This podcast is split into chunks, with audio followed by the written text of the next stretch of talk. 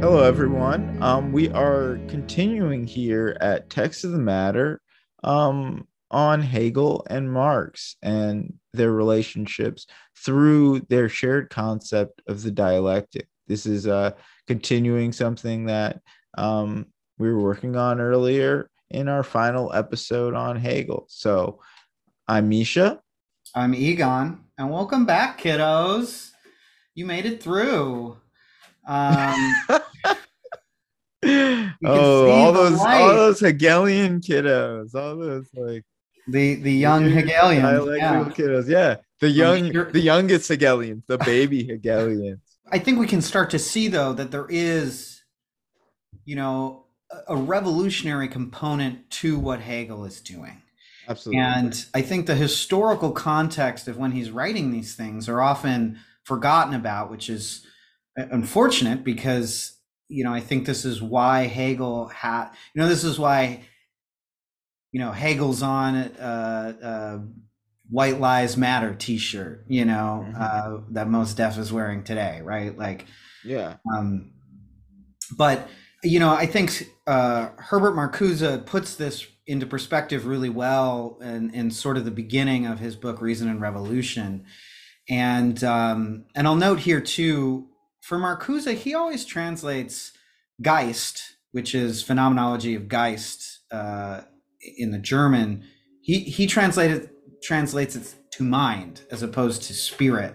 You know, we're normally uh, hearing phenomenology of spirit, phenomenology of spirit. Well, Marcuse, who's German, he translates to phenomenology of mind. So mind. He translates translates to to mind in English which is this great kind of like fun complexity. I'm not sure exactly what he does in German, like what what if if that me like what is the meaning of him using it in his natural language and how he learned it because that's how it was titled at the time that he was alive was right. phenomenology of, of the mind that's what would have been sold and um additionally you know you could, could also point out as I think you're you're suggesting that there also is some latent meaning in his choice of words as a German person living in Berkeley, living in California. Right, um, right. Yeah. And we can obviously argue over German, which we're not going to do because neither of us are fluent German speakers. So what, yeah. what was the point? Yes. But um, but there's a lot of that, and you see it on Twitter all the time. You know, the most recently there was a whole thing about Aufheben, you know, where it's you know, and, and it, uh, it's Twitter, so it devolves to jokes basically. But um, you know, what is what does that really mean? Because there's not really a good English translation of yeah. it. Sort of sublation, sublation, the approximate overcoming, which gets used in Nietzsche in a near opposite way, or if not opposite, opposing way. Right. Um, yeah.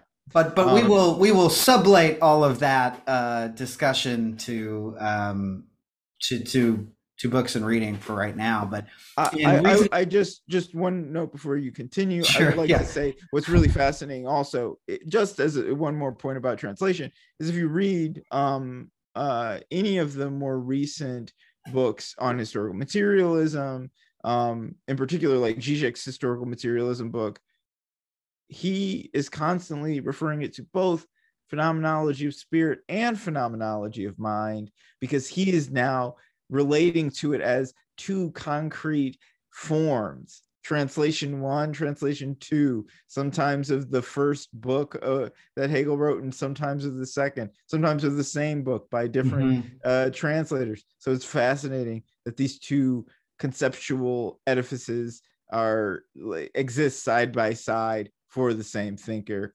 just in a title but anyway, and and it's representative representative of of how we interpret different philosophers. You know, like the way that Plato was interpreted in ancient Greece, I'm sure is a light years different than how he's interpreted now. And and this is and honestly, you know, Hegel would argue that this is absolutely the dialectic and it's yeah. how it's supposed to work, right? Um but uh to bring it back around in, in Reason and Revolution, Herbert Marcuse says this. He says, Hegel wrote the phenom- Hegel wrote the phenomenology of mind in 1806 in Jena, while the Napoleonic armies were approaching that city. He finished it as the Battle of Jena sealed the fate of Prussia and enthroned the heir of the French Revolution over the powerless remnants of the old German Reich. The feeling that a new epoch in world history had just begun pervades Hegel's book. And I bring this up not only because you can see the kind of revolutionary spirit that's involved in what Hegel's doing and how that could find its way to Marx and, and turn into an actual revolutionary substance.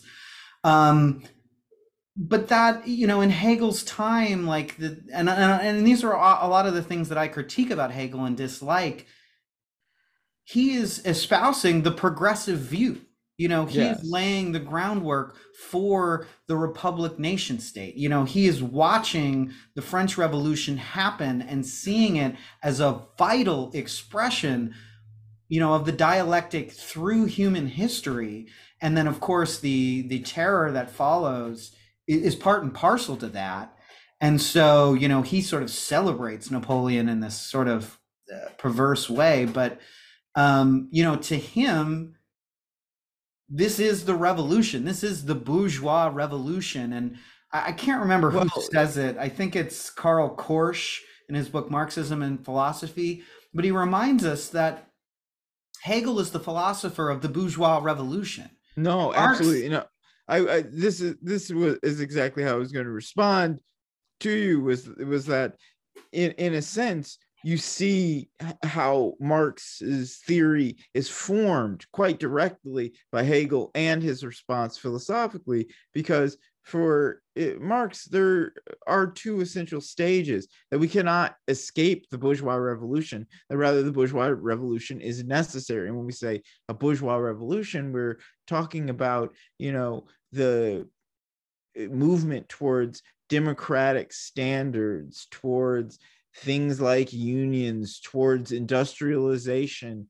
These were all parts of bourgeois individualism, life. Individualism, you know, and, and subjectivity. You know, what is the bourgeois the, subject but the city citizen, the, someone absolutely who is who is working beyond just subsistence and the uh, continuation of their family. You know, and and, and and and like for instance, a person who strongly rejected Hegel in many ways, Kierkegaard, always strikes me as this perfect, both in Marxian but also Hegelian um, bourgeois subject, to this or, or this semi-aristocratic character looking for uh, the loss that happens naturally in experience and wishes to instead of finding a dialectical transcendence to find true repetition of the original experience, which always turns out to be impossible because he can't really get past his own individual experience.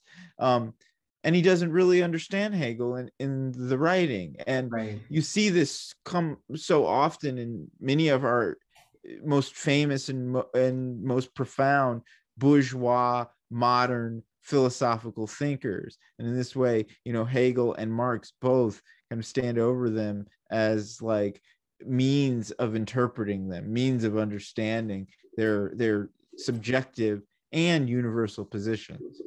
Yeah, yeah, absolutely. And um so uh, something that I've I've been using that I've found really helpful. Um, so this dude Shlomo Avineri wrote this um, essay in 1967 called "The Hegelian Origins of Marxist political thought. Um, and it, it's just really interesting because basically what he's mainly looking at is this uh, 1843 writing of Marx called The Critique of Hegel's Philosophy of Right. Yeah. And it's. Um, and, and, and it should be noted that Philosophy of Right was Hegel's most clear and complete writing on politics. Right? Yes. Like, and also, directly. Oh, sorry. Oh, I was just I'm just adding, and also one that is finds Hegel aging and becoming an old man and, and yes. getting a little more reactionary in his interpretations of what a state should be and how it should function, um, specifically responding to the massive um, instability of the the German state, which you know exists from fucking you know as he's writing philosophy of right up until uh, you know the end of World War II, basically. But but also his uh, more abstract connection to Plato, and yes, the kind of somewhat proto-fascistic, which I wouldn't call Hegel fascistic, just liberal in some of the worst ways. Yeah. Um, yeah. Uh, but there being that continuity of the kind uh, of the shaping of the mind of the state and that kind of special person that he imagined as being the force for that. But um go on with uh this essay. I, I have not heard of this essay. Yeah i mean it's it's interesting. And so like i said it's talking about this critique that marx did of philosophy of right. And this critique is it's strangely academic for marx. It's like here's what hegel says. And then marx writes like fucking 30 pages on it. Mm-hmm. um but what Shlomo is claiming is that he's using, um, uh, or he's being influenced by Feuerbach's uh, work called Provisional Thesis for the Reformation of Philosophy. Yeah. In that work, Feuerbach is is using Hegel as an interlocutor, and um, this is Shlomo's uh, sort of paraphrasing of, of Feuerbach's theses, and and he says. Um, Hegelian philosophy is a quote mystification because it perverts the subject predicate relationship. By transform it by a transformative reading of Hegel that will substitute predicate for subject and vice versa one can arrive at a philosophy that is adequate to reality. Man who in Hegel's system is a predicate of spirit will thus be transformed again into a subject whereas spirit will become what it has always been a predicate of man and you know, for me, I don't necessarily agree with Feuerbach, but the point is in this sort of reversing the subject predicate relationship of spirit and man, you can see how Marx can take an idealism and turn it into a materialism, right? That he is Certainly. sort of, to use Zizek in a way, sort of reading Hegel against the grain, where he agrees with what sort of Hegel is proposing and the concepts that he's bringing forth, but he's recognizing the split in Hegel's thinking of the authoritative state and the nobility of that with what is actually happening in society and what that actually looks like and how that is not you know is essentially what hegel is claiming it to be right I, I find find this quite interesting because um uh Lukács talks about this relationship with Feuerbach as well in the beginning of of his book. And he talks about Marx's warning of treating Hegel as a dead dog mm-hmm, right? mm-hmm. as like this fixed systematic order to be consumed. But at the same time he also talks about Hegel not being a dead dog, right? right. As being uh, something that is alive, and of complaining that Feuerbach did not have the luck of having truly understood Hegel, right? That and and you can see in that way an evolution of of Marx's thought from those those early papers because by the end it isn't just a simple reversal no. of hegel right it's a more uh, complex and interactive analysis because as we talked about at the end of the text um, and is uh, confrontation with the idea of alienation alienation of culture yes there's a degree of reversal but there but culture still remains this alienated body in marx right. maybe the affirmation of it changes right? But it is something that is taken from Hegel and put into Marx into a materialist system, and the con- the context changes its meaning, but the concept itself remains uh, relatively uh, untouched. Well, yeah, I always like to look at Marx. He's it's like an application of Hegelianism, right? Yes. Um, you know, and and you can see this in some of Marx's most like fundamental concepts, in that you know, he is attributing alienation to the bifurcation of the individual between the bourgeois subject Yes. and the citizen, which is exactly what Hegel is talking about. You know, Hegel is taking the sort of bourgeois subject, the individual, and saying, no, you must also be the citizen. You must universalize your experience in order to to you know contend or to meet with the absolute. And as, well as the estrangement of the individual from their labor time and their labor time as this collective participation. So then the universal is broken from the particular, or in this case, the individual human being, right? Right. So and of course, this is this is you know straight from Hegel as well too, where it's like, you know, he's you know, we sort of talked about this a little bit in the Master and Bondsman episode we did, but the way that Hegel sees work is it's fundamental to the dialectical process because it is part of what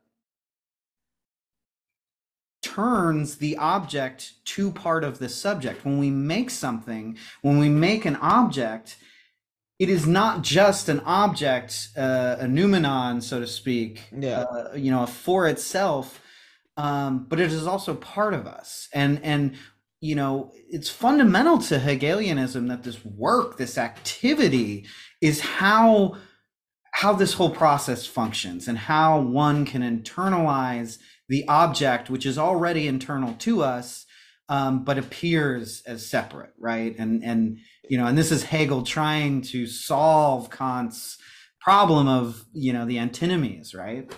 Well, I, I think this leads um, into uh, another interesting quote from um, Reason and Revolution by mm-hmm. Marcuse, in which he's talking about phenomenology of the mind in particular. And he says, the dialectical system alters the structure and meaning of the proposition and makes it something quite different from the proposition of traditional logic. The latter logic, to which Hegel alludes as the logic of common sense, meaning the logic of traditional scientific method as well, treats propositions as consisting of a subject, which serves as a fixed and stable base and a predicate attached to it.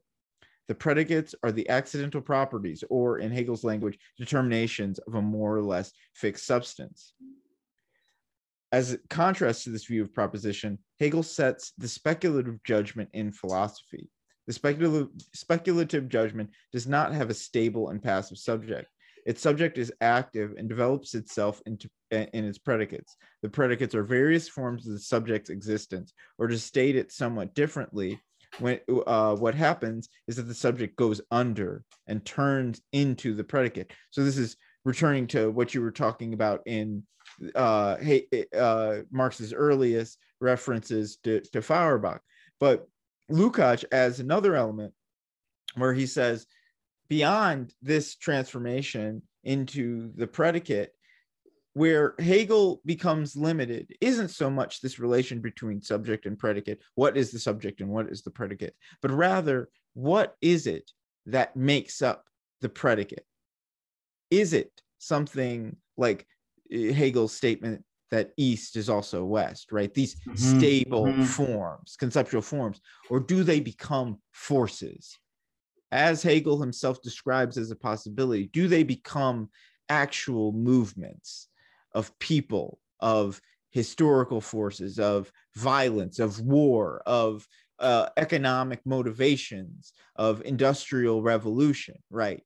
Right. That no longer can it simply be conceptual abstraction versus another conceptual concretization, but rather these real things that are multiple in and of themselves, right? And uh, this is where Marx Marx's system as a whole is fundamentally better. Um, but interestingly enough, when we look at people like Adorno or Marcuse, I would say they are far more Hegelian than Lukács. And Lukács is an ex- extremely Hegelian Marxist for his time. Um, and as things go on, Hegel becomes more and more powerful over this.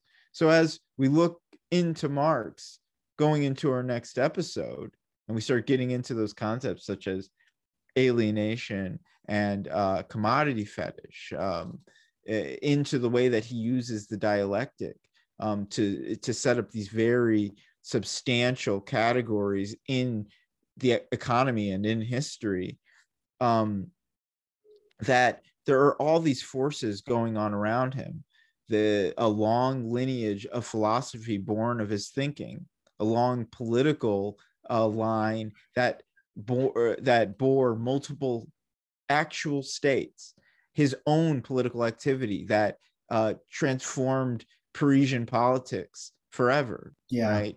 As Badiou would call it, the strong singularity of the Paris Commune. Right. So there's all of these floating signifiers, but also concrete material elements, dialectical elements that are at play when we go into Marx. Yes. And uh, they should we should we should be reminded of them before we fully venture in.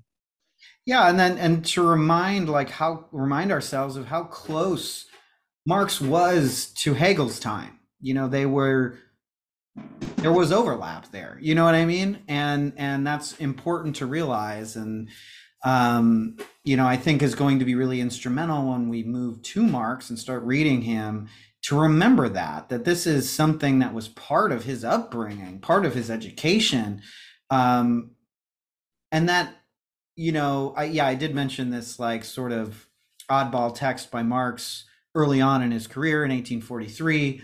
Um, but Marx also never goes out and just refutes Hegel. He might critique him, but he never refutes him. And and you know whether it's Lukács or Adorno, um, you know that str- that dialectical strand uh, passes through Marx and is, is important to the reinterpretation of communism and socialism after World War II, and and you know it's it's very fascinating, I think, and um, yeah, um, yeah, and, and and I and ultimately, I think what the work will be going on, uh, continuing the project that we've worked on so far, and that uh, you all have been uh, joining us in is to really see what it means to r- participate in a dialectical analysis of society, how Hegel partic- and his ideas participate in this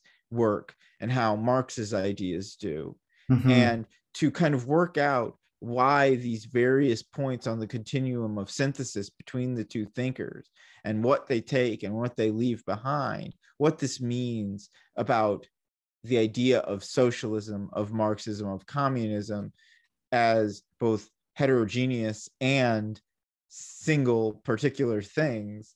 Um, uh, you know how how that process makes the political future, right? Yes, and how yeah. we can how we can construct it through deep and rigorous um, work with these thinkers yeah and then and to also acknowledge that there's you know that there's a wake that these thinkers leave behind you know i mean i think one of the most frustrating things about reading hegel you know beyond just the reading of hegel which which i joke i mean hegel can be really fun but it's you know uh it, it's difficult reading. It can be difficult going, but um, you know, the frustrating thing about reading him is how fucking often he's right, or yeah. like has a premonition of of the world that we live in, and and I think that should give us some credence to to not only analyze what Hegel's thinking, but but give credence to how he influenced Marx, who obviously had a huge impact on the world. You know,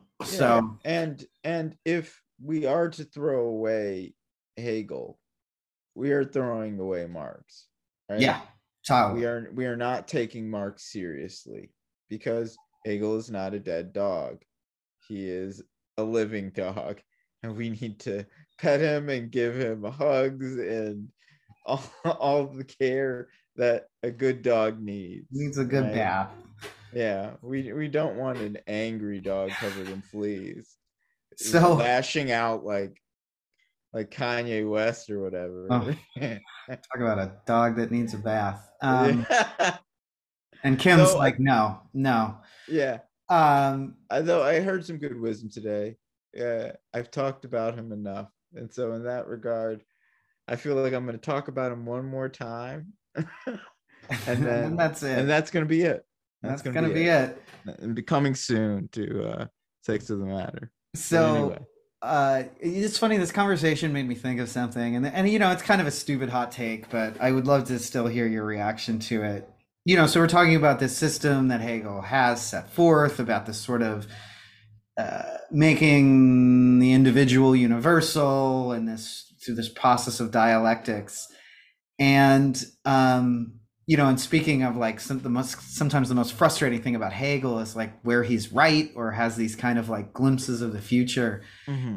and i freak out sometimes where it's like man is he just talking about the singularity like is he talking about like us all being computers and us finally mm-hmm. being like you know the many that is one that is also the many you know but that's like indistinguishable from itself like you know like well what i think is that and where marx really gets the transformation is that many of the things that hegel was describing as being kind of like this synthetic and fluid process of individual and universal moving between each other to realize this whole is actually a violent process of of not just conceptual and psychological conflict or historical change that leaves remnants of its of that struggle but a constant battle for where what can come next that actual synthesis will be so radically different from what we imagine mm-hmm, right mm-hmm. that that um trying to describe it is somewhat difficult right? Marx doesn't marx's utopia of the communist state isn't described in the same way as the state in hegel right? Which is so clear for hegel. Um, marx is more trying to lay out the fundamental movement from this bourgeois revolution to the socialist revolution. And then similarly, we will get into the way when it happens practically with the Russians, it turns from this movement from the bourgeois to the socialist revolution or communist revolution to the socialist revolution to the communist revolution, where they're in this sort of partial socialism that becomes hypostasized in uh, in Stalin and faked into real communism and never really gets there. It's a stage that is always out there. We're always working toward it, but we can't realize it. Um, so yeah, it's amazing how he he predicts forms, but at the same time, it's it's unsurprising that there was a necessary political response from the left to his work because it could not sustain itself. It required this um, being hinged to the earth, you know? Well, and I, you know, I think that's really the greatest way you can describe Hegel's work, really, is the, or, or at least dialectics, is that, you know, it's not that you have two contradictions or two things that are opposed to each other and that they are somehow integrated to make progress. But in conceiving of of a contradiction as a whole it, essentially is in being able to conceive of a contradiction as non-contradictory necessarily produces something new. Yes. A new point of which we must embark from and unite the antinomies inherent to that um, that were not the same antinomies inherent to what came before. And that you know that sublation is that both of those contradictions are destroyed and they become yes. something else. Something richer mm-hmm. and and and all i can finally say about it is i hope that it's clear that like some of the like neoliberal qualities that came out of hegel fukuyama's end of history that it's clear that that is not what the absolute is that what uh, the absolute for Hegel, right or wrong, whatever that would mean in, in this context, is something complex and moving, and that that movement leads to somewhere uh, equally rich and powerful, and that even that, while I I ultimately disagree with Lukács that Marx isn't just some settled point of like absolute opening to the right way of thinking about things that we need these these moments we need these elements whether they're old white guys or not and that like you know only through reflection upon them can we sublate them? Can yeah. we, i mean i couldn't have said it better you know? I mean it's like if we want a war if we want a world not a war if we want a world nice bit, that, a nice bit of freudian slip parapraxis yeah.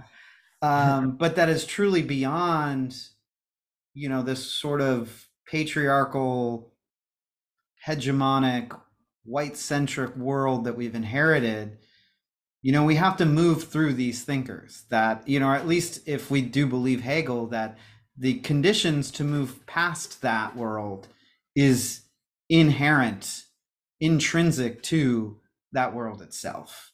Yeah. And so while maybe not the sexiest thing in looking through these thinkers, we actually get a portal to the new world, that we get tools to build that new world.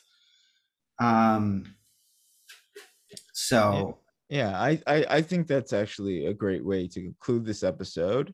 Um, so this is our final bit on Hegel.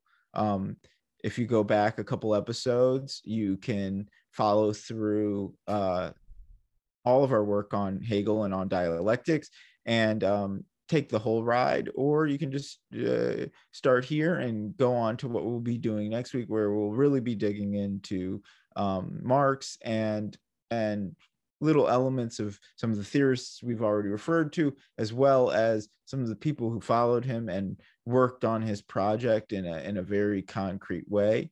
Um, and yeah i think uh you know uh, this was a, a ton of fun and i'm really glad that we did it. It's it's fulfilling to have gone through this process of and hegel as difficult as they are. And uh and now we're starting to see um you know some practical results. And it, it's it's it's invigorating to to see how that played out in a continuous way in a meaningfully continuous way when we often it's hard to find those type of continuities intellectual continuities now we're into the light of modernity baby yeah so um, uh, yeah right. but um, yeah uh, thank you all for tuning in um, we've got a patreon um, that uh, if you join, we've got little goodies. We got little stickers, little stickies, yeah. and there'll be some other fun stuff there as well. And it just, you know, helps. Every little support helps. And um, yeah, join us on Twitter, Facebook, Instagram, whatever your your uh, kink is, and um, and we'll see you guys next time. Yeah, communicate, say what's up. It's uh, great to be with you. Bye. And please, the matter. jump in the comments and fucking compliment that shirt that Misha is wearing. it looks like the texture of a towel. It, it, looks it, so it fly. Sort of is. It sort of is like a towel. It's yeah. so fly. Thank you. I appreciate it. Summer's not dead, baby. um, All right. Cool. Love you guys. Bye. Bye.